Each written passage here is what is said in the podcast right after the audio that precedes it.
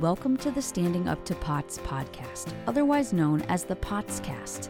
This podcast is dedicated to educating and empowering the community about postural orthostatic tachycardia syndrome, commonly referred to as POTS. This invisible illness impacts millions, and we are committed to explaining the basics, raising awareness, exploring the research, and empowering patients to not only survive but thrive. This is the Standing Up to POTS podcast. Fellow POTS patients and lovely people who care about POTS patients. I'm Jill Brook, your hyperadrenergic host, and today we have an episode of the POTS Diaries where we get to know someone in the POTS community and hear their story. So today we are speaking with Sofie, who did a really neat research project that I heard about. So I reached out to her and asked if she'd be willing to talk about it with us, and she kindly agreed. So thank you for being here, Sofie. Thank you for having me. So, for starters, can we just get the little intro to Sofie? Like, where are you? How old are you? What are you passionate about? What are you up to these Yeah. days? So I'm 16 and I live in West Michigan. Uh, it gets pretty cold.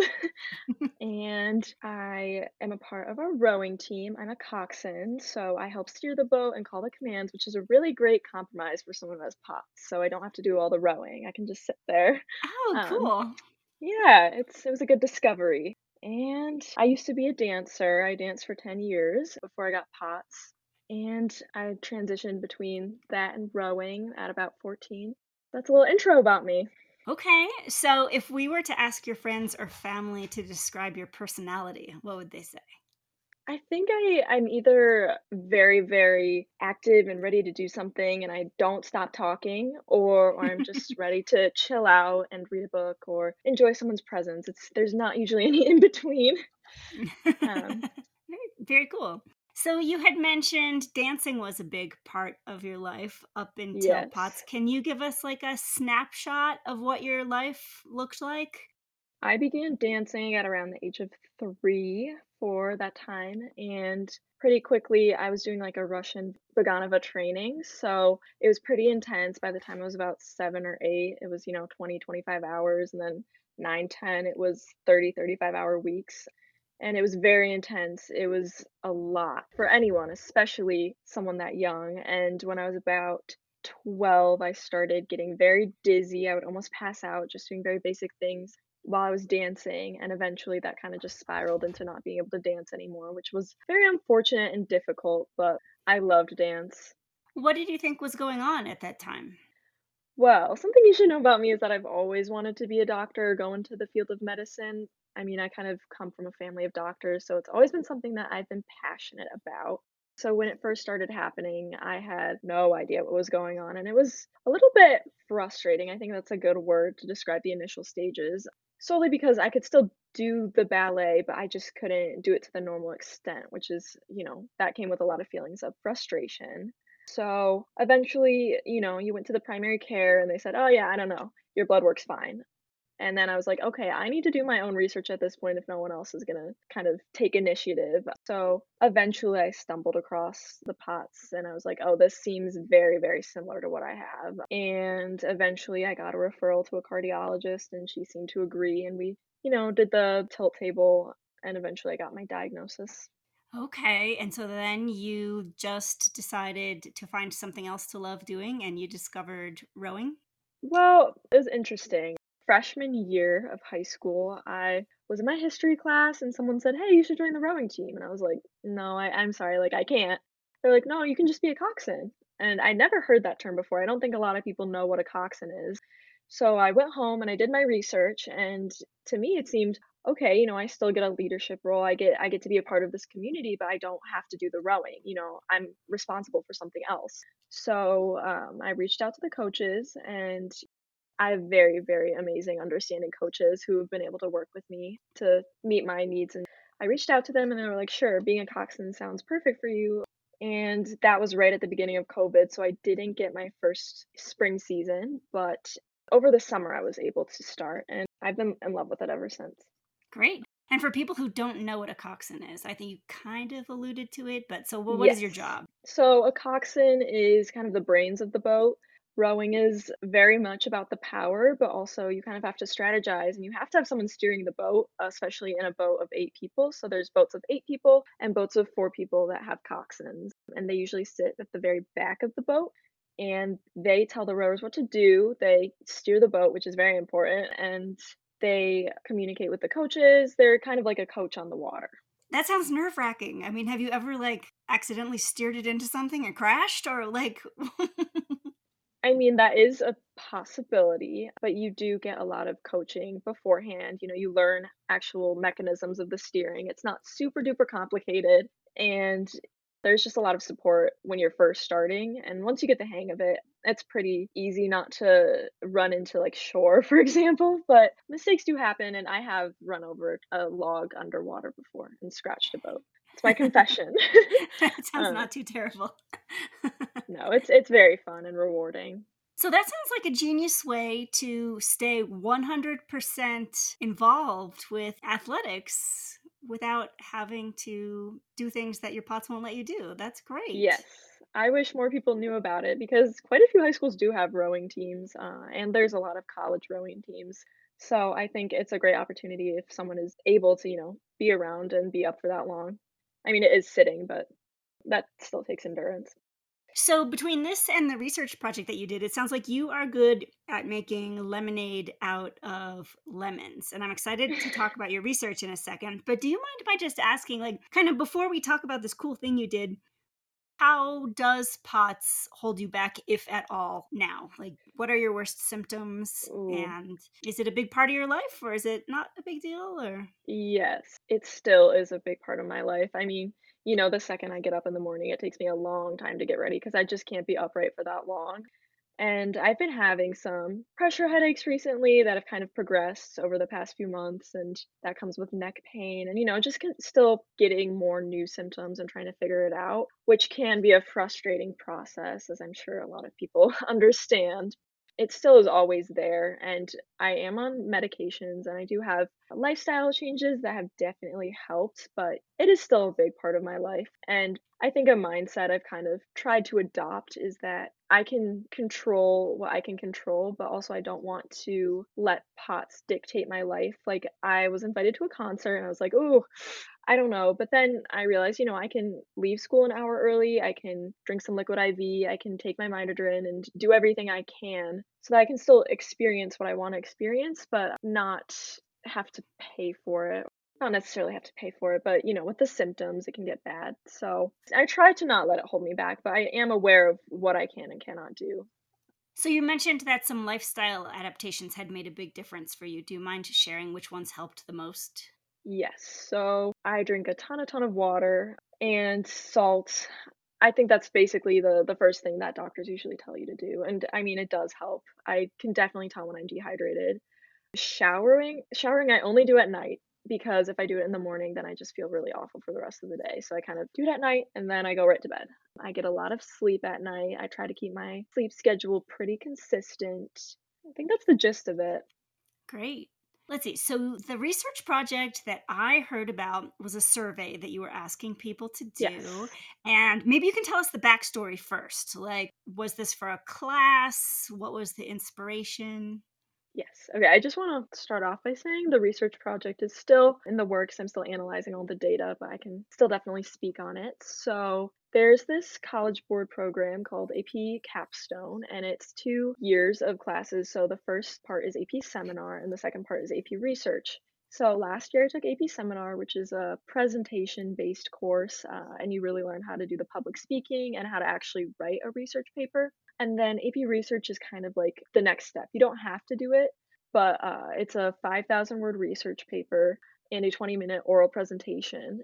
You basically compose your own research project. You you have the reins to do whatever you want. So you can do something humanities based, or you could do something science based. Uh, you can do whatever you choose. College Board has a curriculum to where you learn, you know, all of the the regulations and how to actually conduct it in an ethical way, which I think is very helpful because you could go and do this on your own, but it's very nice to have the structured aspect of it. And also something about the AP courses is that they're supposed to mimic a college level course. So when I tell people about it, I say it's kind of similar to writing a master thesis I think that's kind of the format that they want you to go for. So that is the class. And then the research project itself, when I was at Mayo Clinic, the doctor was telling me, hey, there's this really common type of personality that we see in these young patients with POTS. And it's this hardworking, empathetic character. And the, the word that stuck with me was empathetic. So over the summer, when I was thinking about my research project, I started looking into emotional intelligence because empathy is a pretty big part of that. And emotional intelligence is still relatively new to being accepted in the the scientific community but there definitely is correlation with IQ and it is definitely becoming more widely accepted as a research method but at the beginning of the school year, I knew I wanted to do something with POTS or autonomic dysfunction because I loved researching it. It really fascinated me to learn about it and really understand why it was happening. I've always been like that. I love to understand and the complex nature of our body. I don't know, I love science. And you know, I was thought back to that Mayo Clinic appointment. I was like, empathy, that's that's emotional intelligence. So I wonder if there could potentially be a connection if they keep seeing all these patients who have such high empathy. Could there be a correlation? So I began to do a little research. First, I really wanted to understand why POTS was happening to help steer me in the right direction and see if there was a research gap I could identify. So I really looked at to why POTS was happening. And the one thing that really stuck out to me was something called a glucocorticoid. it's a mouthful. I'm probably saying it wrong, but it is a hormone that kind of acts like a neurotransmitter.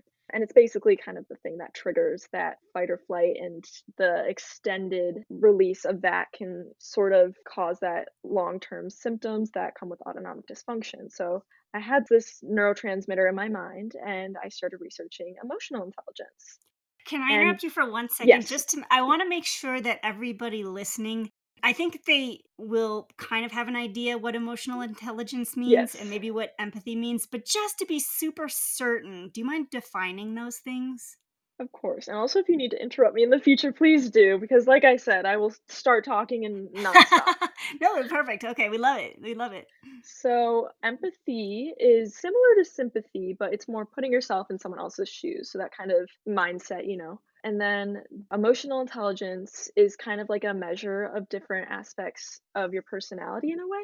Emotional intelligence is measured similar to IQ, but when we look at emotional intelligence, you kind of break it down into these different categories. So the ones that I looked at were sociability, self control, empathy, well being, and then you have that overall EQ score that I looked at in my survey. So it's kind of easy to pinpoint the different areas of the emotional intelligence. Okay. EQ being like emotional quotient, kind of like yes. IQ stands for yes, intelligence exactly. quotient. Okay. So you get the overall EQ score, and then that's separate from the empathy score? No, the empathy is a part of it. But what's nice about breaking it up is that I can see, oh, well, this is statistically a lot higher than the average population, but this one's actually lower. Because mm-hmm. when I was doing my research on emotional intelligence, I found a study done in Seoul, and they figured out that there was a relationship between stress and emotional intelligence. Now, the interesting thing about it was that some aspects of emotional intelligence, if you had a higher quotient or whatever, you actually could decrease your stress. And in some categories, if you had the higher emotional intelligence there, it would actually increase your stress. So that's why I really wanted to make sure I was breaking it down so that I could have uh, comparisons. So in this study, they found this protein called a cytokine.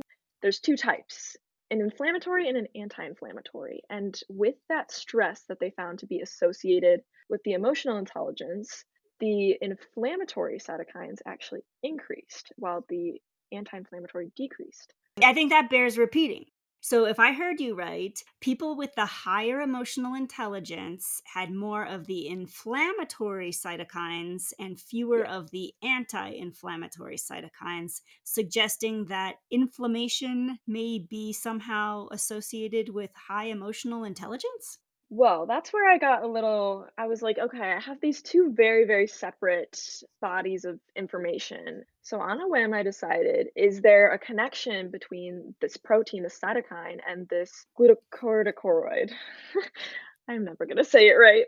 So I looked it up, and would you guess? There was all these research papers on how they have this direct correlation and they inhibit each other. So I was like, ding, ding, ding. I had that little light bulb moment. And I was like, wow, maybe there could be a connection between these two if it seems that one inhibits the other. So, in a group of people with autonomic dysfunction, I wanted to see which areas of emotional intelligence were higher. So, that's where I made my survey. And I linked it to an emotional intelligence quiz or test that was fairly short. And I had them input their results. And so far, I can tell you a little bit about what I've analyzed. Okay, before we get there, could I ask a couple more Yes. questions? Of Okay, course, of course. so this is also fascinating. So when you say that you found that the glucocorticoids and the cytokines maybe offset one another, are you saying that you found that the glucocorticoids are anti-inflammatory? Yeah, so it's the inflammatory cytokines that actually interact with the glucocorticoid.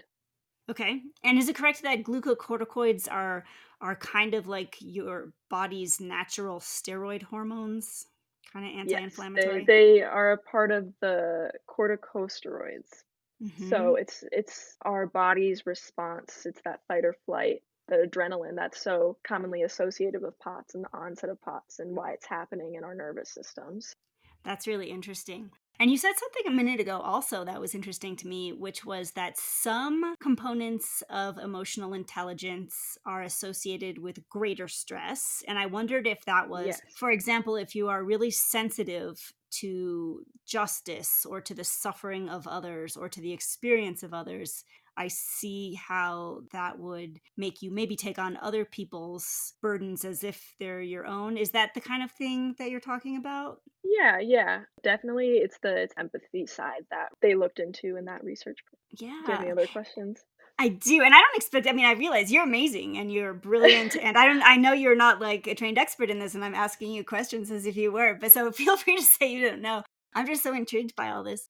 But then you had mentioned that other components of emotional intelligence are associated with lower stress. And the first thing that came to my mind was is that because people sort of are emotionally smart enough that they can maybe diffuse situations or see the bigger picture or something like that?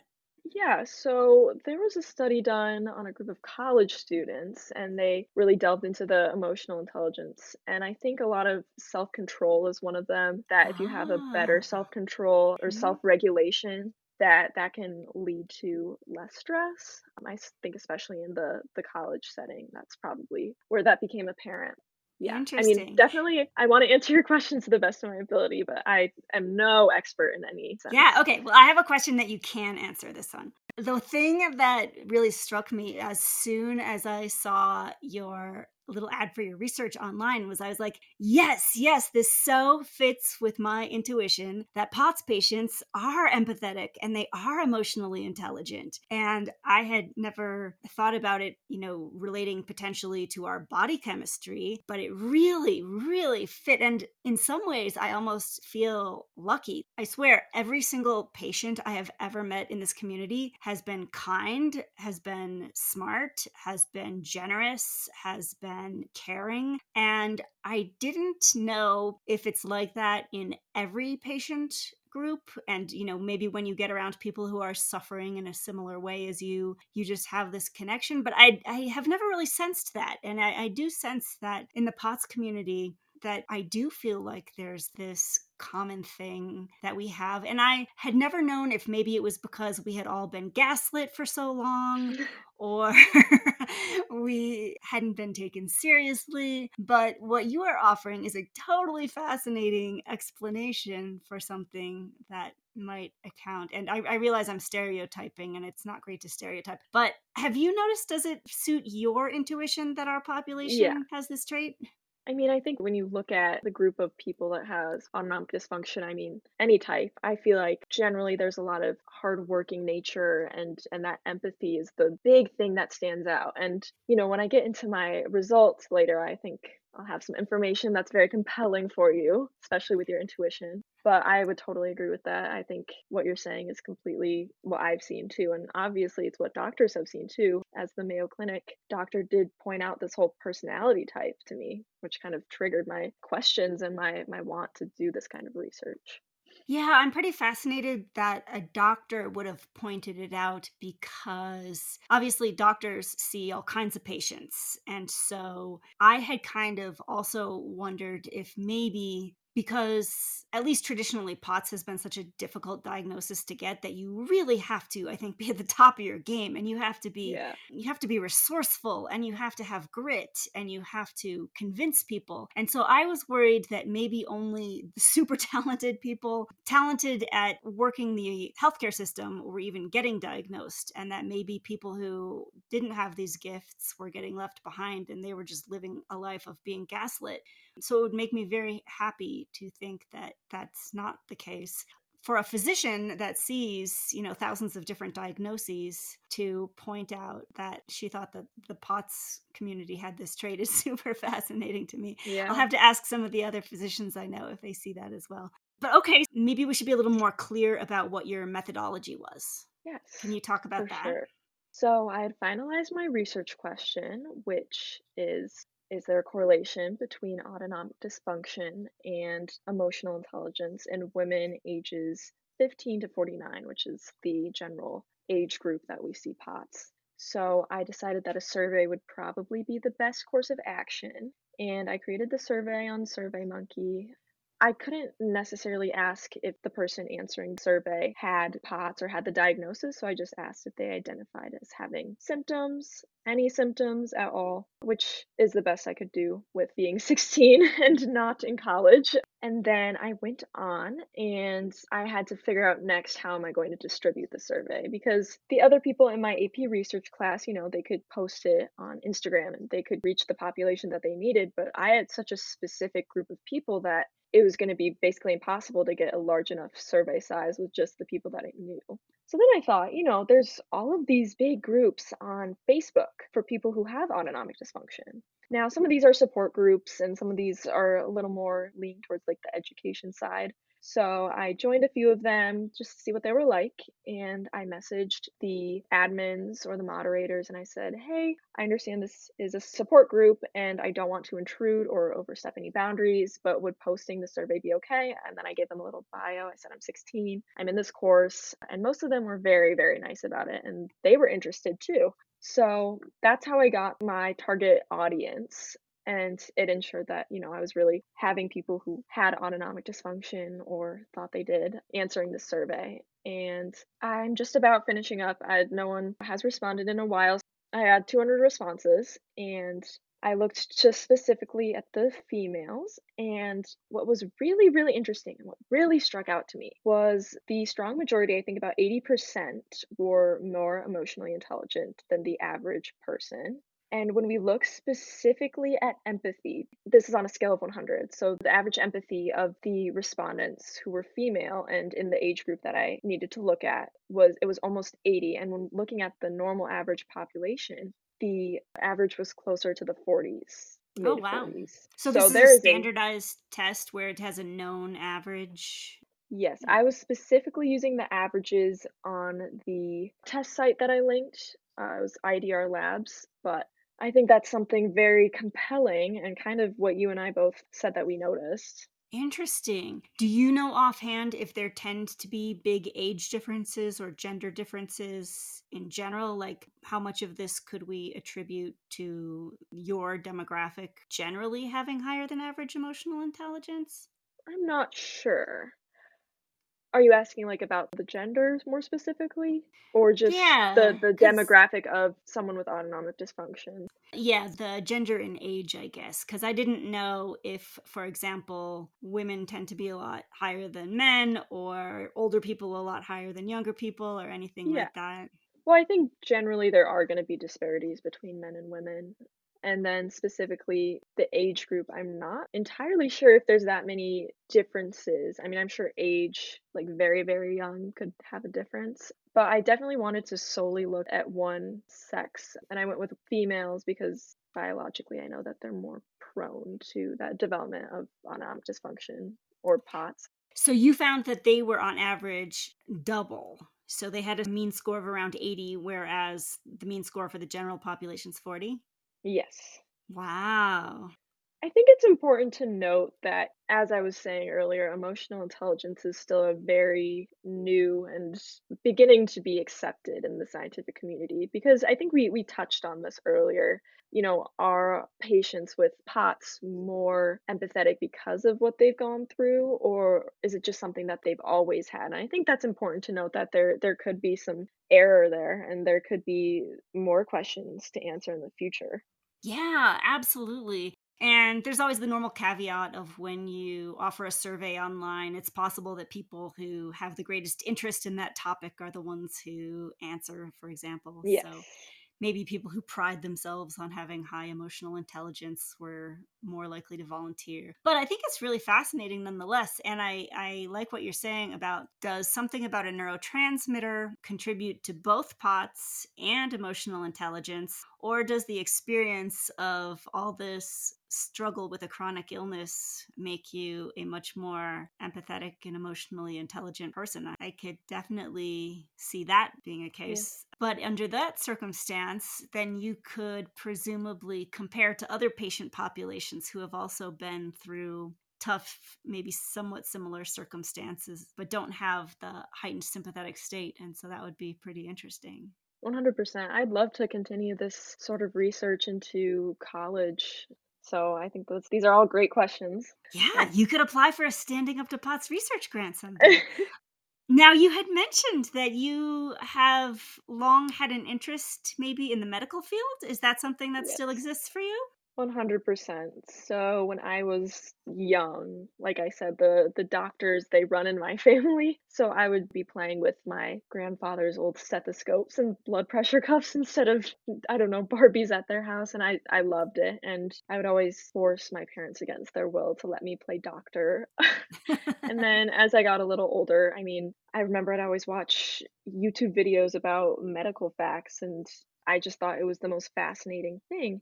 So then when I got this condition and I developed it at a younger age, I didn't understand the healthcare system and how difficult it was. And I think it was kind of a light bulb moment. I was like, wow, this is crazy that I've had this many doctors just completely invalidate what I'm feeling and this isn't okay. And I'd always known I wanted to go into the medical field, but but this experience really shifted it in a different direction and it shifted it to have a purpose behind it like a really strong purpose and desire to be that one doctor that hopefully most of us do find to be the one person to listen and help and advocate for you. And I had that doctor and I realized how much that made a difference in my life because I was able to, you know, get through the day when before it was just doctors invalidating what I was feeling. And it drove me to want to be that doctor, be that person, be that nurse, be that PA in someone's life. Yeah. That is so wonderful. You know, I've always wondered what makes the difference between doctors who believe their patients versus doctors who gaslight their patients. And I hope that all the believing doctors haven't had to go through their own difficult struggle to get there. But Mhm. I sure am excited for your medical career and all the people you're going to help. That's really exciting. Can I ask you a couple more questions about your POTS? Of course, of course. Do you feel like POTS has taught you any life lessons? Yes, a lot. And some of them were not ones that I wanted to learn. I mean, this is very cliche, but we really can't take a, anything for granted. I mean, you know, dance had always been a part of my life. I mean, I was always in that studio, and there were days where I wanted nothing else than to be taking a nap and not being on point for five hours. But I know that if I would have known that it was something that was going to come to an end, of course I would have appreciated every hour I was in that studio more. Of course, I would have enjoyed the the blisters and the gross bruises all over. And I mean, it's just something you you don't know until it is taken away. You don't learn these life lessons until something happens. But I kind of try to live in the moment. I think while I am in a good spot with my pots, I want to make sure I'm enjoying every moment. I want to make sure every moment that I'm in a boat coxing and in a race that I'm enjoying it because I don't want to be negative and say that, oh, this could come to an end. But I mean, there's always that possibility. And I think living in the moment is something that I've tried to adopt and tried to make sure that I'm always integrating that into my lifestyle. Oh, yeah, that's the biggest one. That's great. So, we have some questions that we call the speed round, where we just ask Speed you to say the first thing that comes to your mind. Would you be up for Oh that? no. Okay, sure. I'm up for anything. Okay, perfect. What is your favorite way to get salt? Ooh, liquid IV. So yummy. What drink do you find the most hydrating? Just straight water, ice water. What is your favorite time of the day and why? 5 a.m. I like to wake up at 5 a.m. and that's when I concentrate best and I drink a little bit of coffee because I can't have too much caffeine. I drink my water, read a book, do a little homework. Haven't had too many 5 a.m.s yet. All right. I I don't know. I really like waking up early. Great. Okay. How many doctors do you think you have seen for POTS? Probably 15 at least. How many other POTS patients have you ever met face to face in the flesh? I don't think I can even say one. What is one word that describes what it's like living with a chronic illness? Grit. Hmm. What is some good advice that anyone ever gave you about anything? So, coxing is kind of one of the things that I can do, and I, I want to be a part of it for a long time, or as long as I possibly can. So, I'm hoping to go through the recruitment process with college. There is recruitment for coxswains. It's a little different since you can't just show them how strong you are. It's kind of more personality and what you are able to do in a boat. So, one day on a whim, I looked up POTS and coxswain just to see if there was someone else who understood and lo and behold, there was this one singular article of this D1 coxswain who had POTS, and she's a coach now. I reached out to her, and she was so thrilled that there was someone else, and she wanted to help me. So we had a call, uh, and it was an hour, hour and a half. It was a very long call, and it was nice to to have someone that understands such a specific situation. I mean, being a coxswain, which already isn't a super common thing, and then having POTS and how to balance those two and then even on the subject of being a D1 coxswain, you know, that's a big, big commitment. And I think one of the the biggest things she told me, uh, her name's Coach Franks, was that she said that, you know, POTS is going to be a big part of your life and it's going to dictate a lot of things. But if you want to do something, do it. Like, don't let that stop you. I mean, I was going to do the summer camp. I mean, ultimately, it didn't work out in the end because of uh, health issues. And it was in the Netherlands and it was a coxing camp. And you get to row in Amsterdam. And it was, I was very excited that I was even, that I even got in. But you know, when I was talking to her about that, she was like, "This is going to be something that you're going to have, but don't let it stop you." And I think I think you hear that a lot from doctors and other people, but it it doesn't really mean anything till someone who has been through that can tell you that. So excellent. How neat that you reached out and made that connection. Wonderful. Okay. What is something small or inexpensive that brings you comfort or joy? Starbucks, I can't lie. I'm still a 16-year-old. Who is someone you admire? My mom. She has kind of always been an inspiration and always been that person to push me to achieve my greatest potential, but she also has been the rock during the times of chronic illness and I still have my drive to to want to succeed on a career and she's always been a great example of that. So I love her. She she's my inspiration. Oh, yay, mom. What is something that you're proud of? Just getting through it. I think when you're in the moment of a really bad flare up or just, you know, the lowest point that you've been at, you you don't know that you're there. It's hard to think in the future um, in that mindset. So I think that grit and that just constant drive that I'm going to get through this. I'm going to go to school. I still need to study for this test. I have accommodations, but you know, I still need to get through this. I think when I look back at the past 4 years, I feel pride and able to get through it and you know, finding coxing and being able to be a part of a sport and a community and still doing what I want in school. And I think it's notable in anyone with POTS that, you know, you're still here and you're still getting through your days. And no matter what you do or don't do, you're still doing it. You're still getting through it. And I think, I think every day is a day to be proud of. Yeah. And I mean, I feel like you did a much better job than I did. It took me a long time to refine that lifetime of great things I still could do and really Yeah. enjoy that brought me meaning and finally there. But kudos to doing it at your age. That's awesome.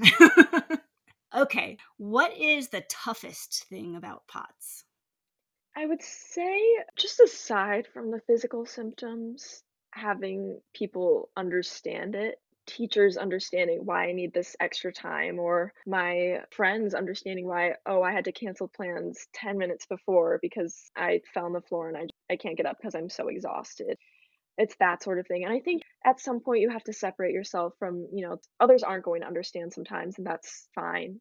And you don't need them to understand, and you have to be okay with that. But I think that's something that I want other people to understand something I find hard is that I'm coxing and I'm telling all these people to work hard and do something harder than they think they're able to do.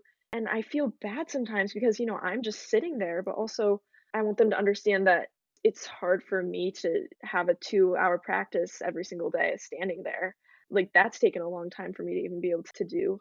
So I think just the dynamic, like, I'm there for my rowers, but I also want my rowers to understand that just because I'm sitting here and they can't see that it's hard, sometimes I want them to understand that it is hard for me to be there and sit there. And that's crazy to say, but it's it's the truth.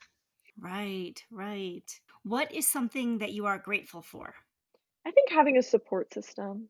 I know that not everyone has a support system, but having that has kind of been the the push I need to get through my day sometimes. Okay, I'm going to ask you to finish a couple sentences. I love it when when it's warm outside. Okay, next one. I hate it when it feels like my symptoms are going to dictate how my day or how an experience will play out. Have you ever had to sit or lay down in a weird place because of POTS? And if so, where was it?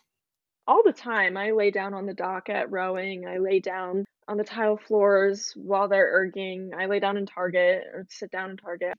I have no shame. Excellent. Okay, I just have a couple more questions. Is there anything that you wish more people knew about POTS? I mean, on the topic of empathy, I I know that not everyone is going to be able to put themselves in someone else's shoes, but I think just because it's not always visible doesn't mean that there's not a lot going on. And I think having a little compassion can go a long way in any situation. And you know, POTS is it's really hard it's a difficult thing to live with every day and you know that compassion and that that attempt to put yourself in someone else's shoes from other people it just it goes a long way. Yeah and speaking of empathy and your super cool research once you're all finished and you've written up your 5000 word report and everything would you ever consider sharing it with standing up to pots so we could share it with people Sure, I'd love to. I I was looking into potentially publishing it to a student journal if it does work out. I have some a student journal in mind that I might submit it to, but I'd love to. That sounds like a great opportunity. Yeah, once it's published, once you can share, we would love to spread it around. So, is there anything that you would like to say to your fellow POTS patients who may be listening? Thank you for listening. I appreciate the time. And from a fellow POTS patient to another POTS patient, you know, I see what you're going through and I understand. And I hope you know that there is going to be a future of people in the healthcare system. And I'm, I'm hoping that the healthcare system will go on, on an upward trend of empathetic doctors. I think that's very important. And I hope that everyone is able to find that doctor for them. Amen. Well, we're excited for you to become one of those doctors, and I'm already happy for everyone who gets to be your patient in the future. But Sofie, thank you for sharing your story and your insights. We really, really appreciate it. And I'm excited about all the great work that you're doing at such a young age. I can only imagine what you'll be doing 30 years from now. Um, thank you. So thanks for speaking with us. And hey, listeners, thank you for listening. Remember, you're not alone, and please join us again soon. As a reminder, anything you hear on this podcast is not medical advice. Consult your healthcare team about what's right for you. This show is a production of Standing Up to POTS, which is a 501c3 nonprofit organization. You can send us feedback or make a tax deductible donation at www.standinguptopots.org. You can also engage with us on social media at the handle Standing Up to POTS. If you like what you heard today, please consider subscribing to our podcast and sharing it with your friends and family. You can find us wherever you get your podcasts or at www.thepotscast.com. Thanks for listening.